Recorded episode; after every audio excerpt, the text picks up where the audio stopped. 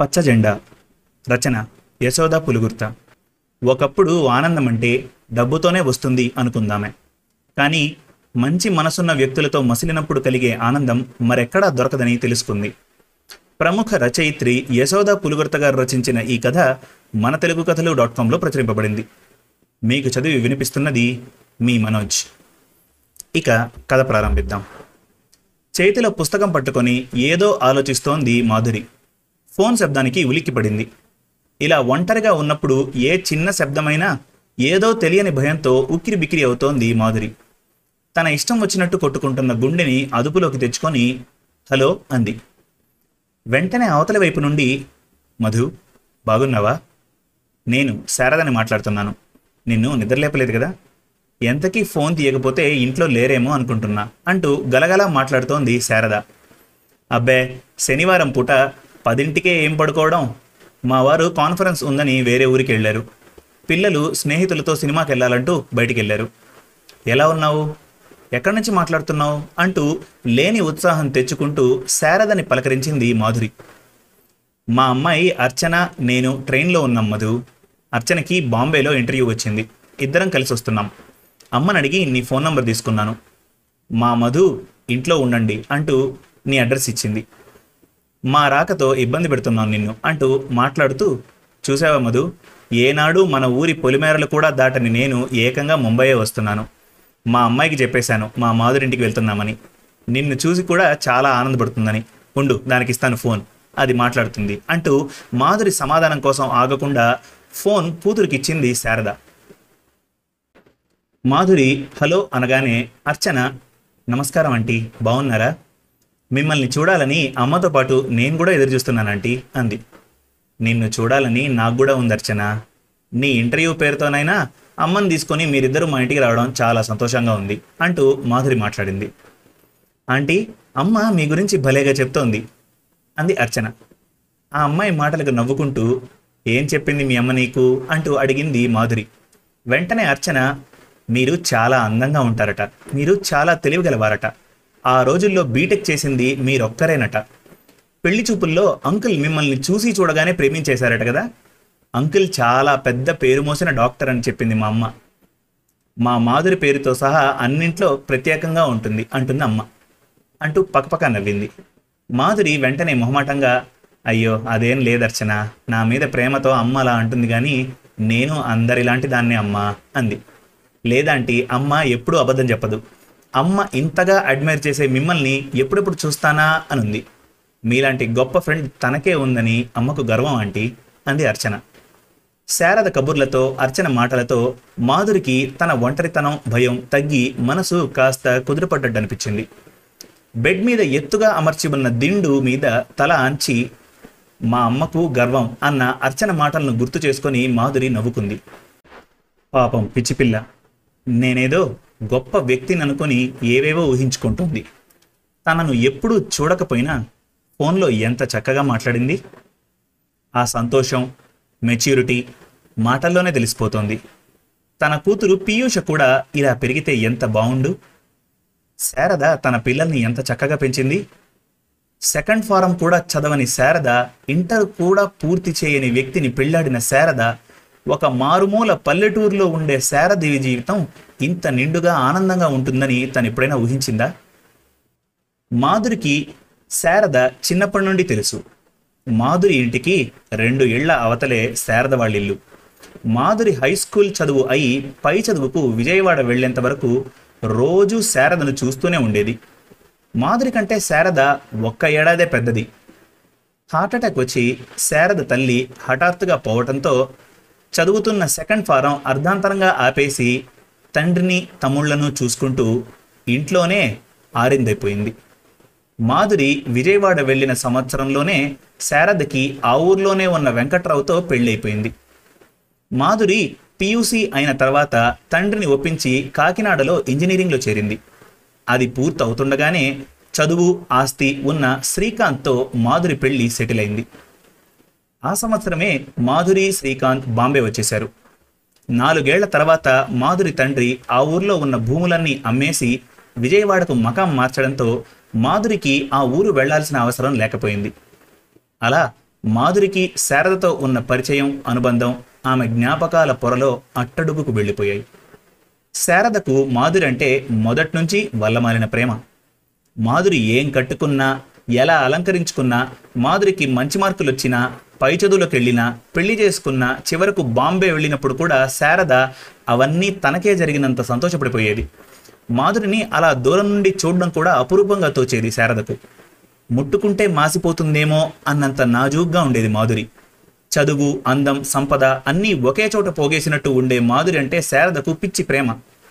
అందంగా కట్టిన పూల చెండ్లు మాధురి బారెడు జడలో పెట్టి ఆమె బుగ్గలు పుణికిపుచ్చుకునేది పనులన్నీ అయ్యాక రాత్రిపూట కూర్చొని కుర్చీ పుల్ల మీద ఎంబ్రాయిడరీలు పూసల బ్యాగులు లేసులు అల్లి పుట్టినరోజులకు పండుగ రోజులకు మాధురికి ఇచ్చి మురిసిపోతుండేది. తండ్రి గారాబంలో అల్లారుముద్దుగా పెరుగుతున్న మాధురి తాను ఆడింది ఆటగా పాడింది పాటగా జరుగుతున్న మాధురి తన అందం తెలివితేటలతో ఎప్పుడూ అందరినీ తన చుట్టూ తిప్పుకునే మాధురి శారద ప్రేమ గాని దాని వెనక ఉన్న ఆమె హృదయం గాని కనిపించేది కాదు. సన్నగా నల్లగా ఎప్పుడూ సాదాసీదా బట్టల్లో అతి సాధారణంగా ఉండే శారదని మాధురి ఎప్పుడూ పట్టించుకునేది కాదు. శారద చదువుకోకుండా అక్కడి అబ్బాయినే పెళ్ళి చేసుకొని ఆ ఊర్లోనే ఉండిపోవడంతో మాధురికి ఇంకా శారదని చూడాల్సిన అవసరం కానీ ఆమె గురించి ఆలోచించాల్సిన అవసరం కానీ కనపడలేదు. శారదంటే ప్రత్యేకించి కోపం ద్వేషం లేకపోయినా ఆమెంటే ఒక చిన్న చూపు తేలిక భావన మాధురి మనసులో చోటు చేసుకున్నాయి. ఇంట్లో పూజలు వ్రతాలు పేరంటాలు జరిగినప్పుడు వచ్చిన వాళ్ళకు పసుపు కుంకుమ ఇవ్వమని తల్లి మాధురికి పురమాయించేది. నల్లగా బిరుసుగా ఉండే శారద కాళ్ళకు పసుపు రాయాలంటే మాధురికి అసహ్యమేసేది. శారద అనగానే మాధురికి గుర్తుండిపోయిన సంఘటన ఇదే. తను అడగకపోయినా తల్లి చెప్పే ఆ ఊరి సంగతులు శారద కబుర్లు మాధురికి ఎప్పుడూ విసుగ్గా అనిపించేవి. చీకు చింత లేని బాల్యం కాలేజీలు సినిమాలు స్నేహితులు శ్రీకాంత్తో పెళ్ళి బాంబే లాంటి నగరంలో కాపురం కొత్త ఫ్రెండ్స్ పార్టీలు పిక్నిక్లు. ఓహ్ జీవితం అంటే ఇదే అనుకుంది మాధురి. కానీ క్రమేణా మాధురికి తెలియకుండానే ఆమె ఆనందం హరించుకుపోవడం మొదలైంది. శ్రీకాంత్కి తన మీద ప్రేమ నెమ్మదిగా తరిగిపోతున్నదని మాధురి గ్రహించింది. ఎప్పుడు హాస్పిటల్ పేషెంట్లు అంటూ భర్త ఎందుకు తనకు దూరం అయిపోతున్నాడో మాధురికి తెలిసేది కాదు. పిల్లలు తన మాటను లెక్క చేయకుండా ఎప్పుడూ బయటికి పారిపోతూ వాళ్ళ ఆనందాన్ని ఆలోచనల్ని చివరికి వాళ్ళ సమస్యల్ని కూడా బయట వాళ్ళతోనే ఎందుకు పంచుకుంటారో మాధురికి అర్థమయ్యేది కాదు. అసలు అన్నీ ఉన్న తనను తన వాళ్ళు ఎందుకు గుర్తించరో మాధురికి అంతుపట్టిన విషయం. వృత్తిపరంగా బిజీగా ఉండే భర్తను పెరిగే పిల్లల్ని ఎలా చూసుకోవాలో వారికి కావాల్సిందేమిటో వాళ్ళ దగ్గర నుంచి తను పొందవలసినదేమిటో తెలుసుకోలేకపోయింది మాధురి. తన జీవితాన్ని కుటుంబ జీవితాన్ని ఎలా బ్యాలెన్స్ చేసుకోవాలో తెలియక తికమకపడింది. ఆ తికమకలో మాధురికి తెలియకుండానే తనలో దాగి ఉన్న అహంభావము నిర్లక్ష్యము సోమరితనము బయటకు తన్నుకు వచ్చేవి. దాంతో ఇంట్లో ఎప్పుడూ గొడవలు పోట్లాటలు కోపతాపాలు. మౌనం. కిందటి ఏడాది మాధురి పుట్టింటికి వెళ్ళినప్పుడు అనుకోకుండా ఎన్నో ఏళ్ళ తర్వాత శారదను చూడడం జరిగింది. మాధురి తల్లికి అనకాపల్లి దగ్గర పల్లెటూరులో ఉన్న అమ్మవారి ప్రతి ఏటా పూజ చేయించడం అలవాటు. ప్రయాణానికి అన్నీ సిద్ధం చేసుకుంటున్న హడావిడిలో మాధురి తల్లి కాలు జారి కిందపడింది చివరి నిమిషంలో అనుకున్న ప్రయాణం ఆగిపోయిందని తల్లి బాధపడుతుంటే ఆ టైంలో అక్కడే ఉన్న మాధురి నేను వెళ్ళి చేయిస్తాలే అంది. ఆ మాటకే మాధురి తల్లి ఎంతో ఆనందపడిపోయింది. అమ్మవారి చీర దగ్గర నుంచి అన్నీ శాస్త్రి గారికి చేరాయి. ప్రతి ఏటా చేసే ఆయనకు అన్నీ తెలుసు. అంతగా ఏమన్నా కావాలంటే శారద చూసుకుంటుంది. నీకేమీ ఇబ్బంది ఉండదు. నువ్వు కారులో వెళ్ళి కారులో రావడమే అంటూ మాధురిని పంపించింది తల్లి. శారద పెట్టిన కమ్మని భోజనం తిని దొడ్లో ఆరు బయటకు వచ్చిన మాధురి ఆకాశంలో మిలమిలా మెరుస్తున్న నక్షత్రాలను చూసి చిన్నప్పుడు వాటిని లెక్కబెట్టడం గుర్తొచ్చి తనలో తానే నవ్వుకుంది. శారద అంతకుముందే అక్కడ నవారు మంచాలు వాలుస్తూ ఈరోజు రాత్రి నీతో తనివి తీర మాట్లాడుకోవాలి. నీ కబుర్లు విని ఎన్నాళ్ళు అయింది అంది. మెత్తటి పరుపుల మీద పరిచిన దుప్పట్లు చిరుగాలికి అల్లల్లాడుతున్నాయి. ఈ మట్టి ఈ గాలి ఈ భోజనం మాధురికి తనలో ఏదో కొత్త ప్రాణం పోసినట్టు అనిపించింది మంచం మీద కూర్చొని తను ఎప్పుడో మర్చిపోయిన ఈ అందాలని గుర్తు చేసుకుంటూ ఆస్వాదిస్తున్న మాధురి వెంకట్రావు రావడం గమనించలేదు. మీరు మా ఇంటికి వచ్చారని మా శారద మహా సంబరపడిపోతోందండి. మా పిల్లలకి ఎప్పుడూ మీ గురించి చెప్తూ వాళ్ళు మీ అంత గొప్పవాళ్ళు కావాలంటుందండి అంటూ నవ్వుతూ కొంచెం దూరంలో ఉన్న మంచం మీద కూర్చున్నాడు వెంకట్రావు. అప్పట్లో మా నాన్న హఠాత్తుగా పోవడంతో తప్పనిసరి పరిస్థితుల్లో చదువు ఆపేసుకొని నా వాళ్ళని చూసుకోవడానికి ఇక్కడే ఉండిపోవాల్సి వచ్చింది. అప్పుడు నా చదువు ఆగిపోయిందని భగవంతుణ్ణి తిట్టాను. కానీ ఆ తర్వాత శారదను భార్యగా ఇచ్చి భగవంతుడు నన్ను ఆశీర్వదించాడు మాధురి గారు. శారద నా పక్కన ఉండబట్టే ముగ్గురు చెల్లెళ్ళకు పెళ్ళిళ్ళు చేసి నా బాధ్యతల్ని నెరవేర్చగలిగాను అంటూ నెమ్మదిగా చెప్పుకుపోతున్న వెంకట్రావు వంక ఆశ్చర్యంగా చూసింది మాధురి. చదువుకోని వెంకట్రావు. మట్టి పిసుక్కునే వెంకట్రావు. పల్లెటూరి గబ్బిలాయి వెంకట్రావు.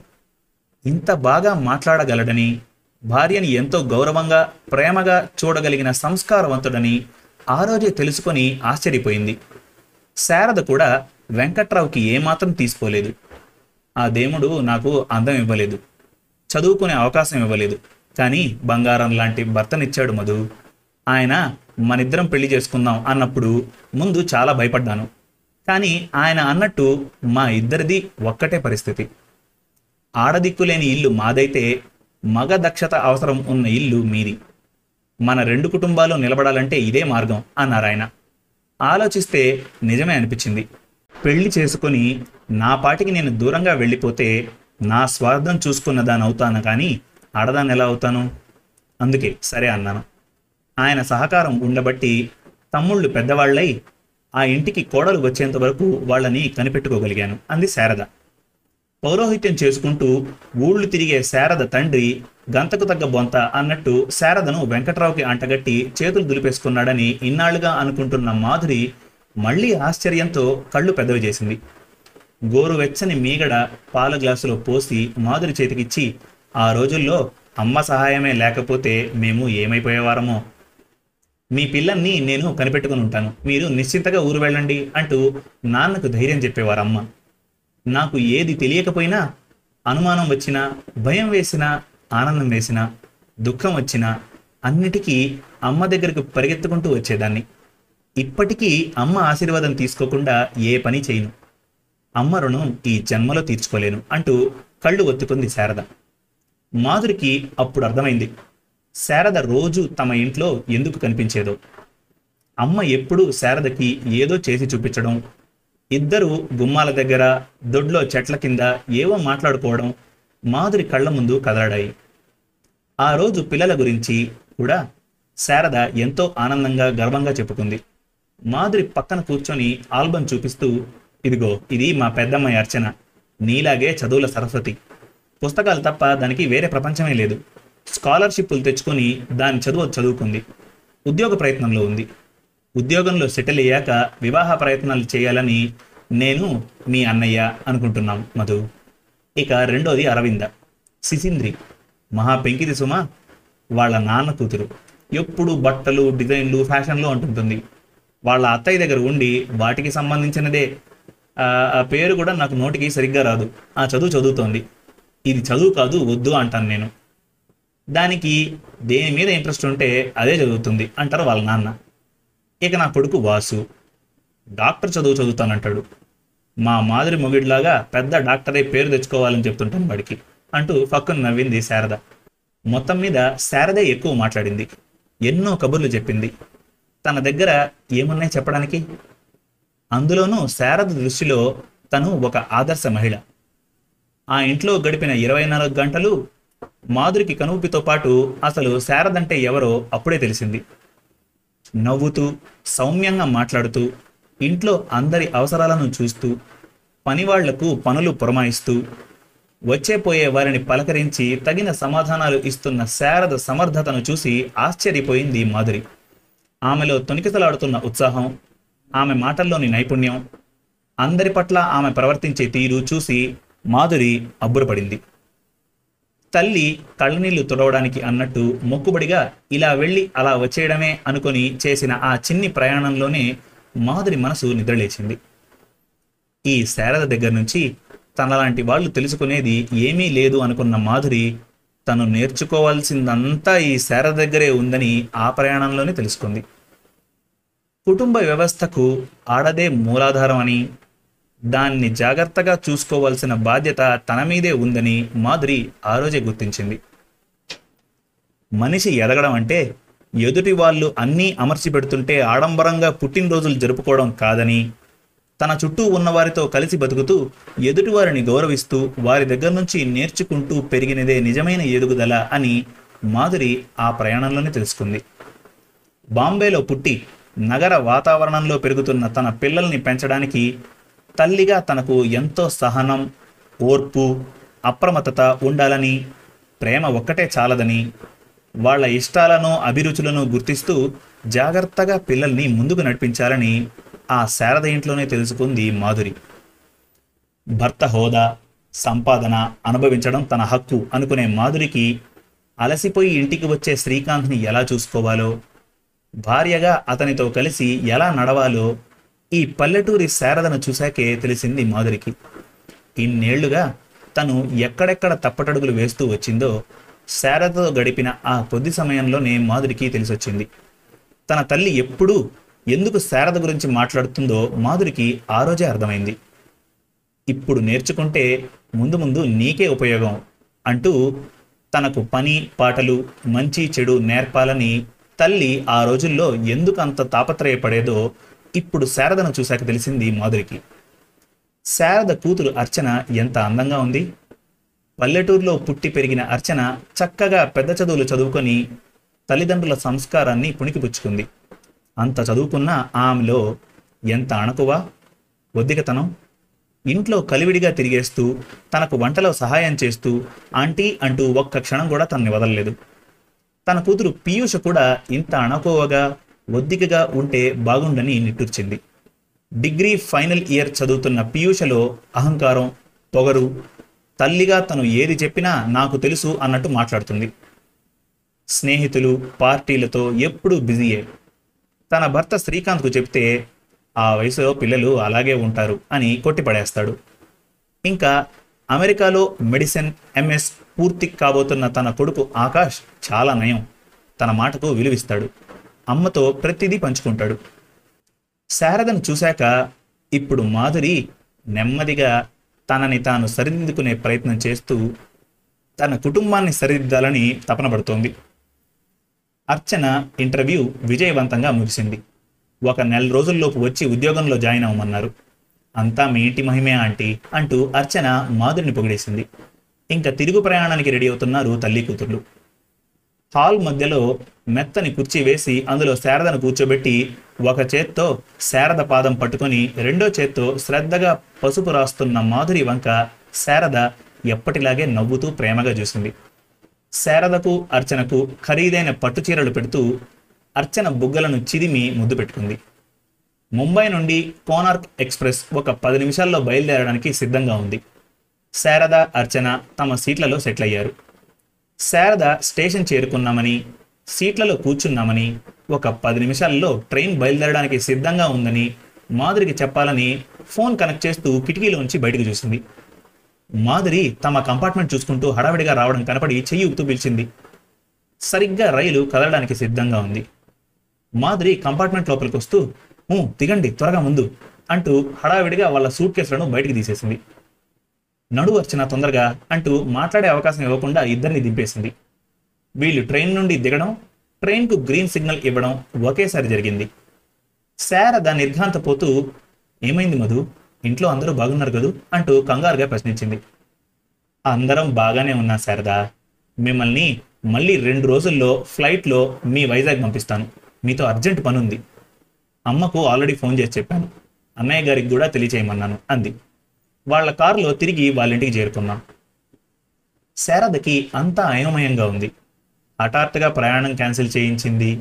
ఏమైందబ్బా? అంటూ ఇంకా విస్మయంలోనే ఉండిపోయింది. ఇంటికి చేరాక మాధురి నెమ్మదిగా శారద ఒళ్ళో చేరి నిన్ను ఒకటి అడగనా శారదా? నా కోరిక తీరుస్తావా? అంటూ అభ్యర్థనగా చూసింది. ఏమైంది మధు? నేను నీ కోరిక తీర్చడం ఏంటి? ఆగర్భ శ్రీమంతురాలివి. చదువుకున్నావు. చక్కని సంసారం. పిల్లలు. నీకేంటి తక్కువ? మా మధు ఎప్పుడు ఇంత ఆనందంగా ఉండాలని కోరుకుంటాను. నువ్వు నవ్వితే పరవశించిపోతాను. మాట్లాడితే మా మధు ఎంత చక్కగా మాట్లాడుతుంది అనుకుంటాను. నాకు నువ్వు ప్రతి విషయంలోనూ ఆదర్శమే. చిన్నప్పటి నుండి నువ్వంటే ప్రాణం నాకు. నేను నేను నీ కోరిక తీర్చడం ఏంటి? అయినా నా మధు అడిగితే ఏదైనా ఇచ్చేస్తాను. చెప్పు మధు అంటూ బుగ్గలు నిమురుతూ ఆప్యాయంగా అడిగింది శారద. మీ అర్చనను నా ఇంటి కోడలుగా చేసుకోవాలనుకుంటున్నాను శారదా అంది మాధురి. నిజమేనా మధు? అమెరికాలో డాక్టర్గా ఉన్న నీ కొడుకుకి మా అర్చనను కోడలుగా చేసుకుంటావా? నిజం శారదా. అర్చన లాంటి అమ్మాయి కోడలుగా మా ఇంటికి రావాలి. నేను కష్టం అంటే ఏంటో తెలియకుండా పెరిగాను. స్వేచ్ఛగా స్వతంత్రంగా పెరిగాను. ఆడింది ఆట పాడింది పాటగా జరిగిపోయింది నా జీవితం. ఫలితం నా పిల్లలకు స్వేచ్ఛనిచ్చేశాను. నా భర్త డబ్బు సంపాదించే ఒక సాధనంగా అనుకున్నానే తప్ప ఏనాడు ఆయన్ని ఆప్యాయంగా దగ్గరకు చేరలేకపోయాను. డబ్బుంది కదా చాలదా అనుకున్నాను. నాకు నాకు అర్చన లాంటి కోడలు కావాలి శారదా. మా ఇల్లు కళకళలాడుతూ మమతాను రాగాలకు ప్రతీకగా ఉండాలి. మా అబ్బాయి ఆకాష్ వచ్చే నెల ఇండియా వచ్చేస్తున్నాడు. ఇక్కడే ప్రాక్టీస్ పెడతానంటున్నాడు. ప్లీజ్ శారదా అమ్మకు కూడా ఈ విషయం చెప్తే ఎంత ఆనందపడిందో తెలుసా? నువ్వు వైజాగ్ వెళ్ళిపోతే ఇవన్నీ మాట్లాడలేనేమో? ఆలస్యం అమృతం విషయం అనుకొని పరిగెత్తుకుంటూ వచ్చేశాను అంది మాధురి. అప్పుడు శారద నాకు అభ్యంతరం ఏముంటుంది మధు? నువ్వే నాకు ప్రాణం అయితే ఆకాష్ కూడా నా ప్రాణమే అంది. మాధురి అర్చన వైపు చూస్తూ అర్చన నీకు ఇష్టమైన తల్లి? అనగానే అమ్మకి ఇష్టమైతే నాకు కూడా ఇష్టమే ఆంటీ అంటూ సిగ్గుతో తలదించుకుంది అర్చన. ఇంట్లో అందరూ పచ్చజెండా ఊపేసరికి ఆ ఇంట సంతోషం చిందులేసింది. శుభం. మరిన్ని మంచి తెలుగు కథల కోసం మన తెలుగు కథలు డాట్ కామ్ విజిట్ చేయండి. Thank you.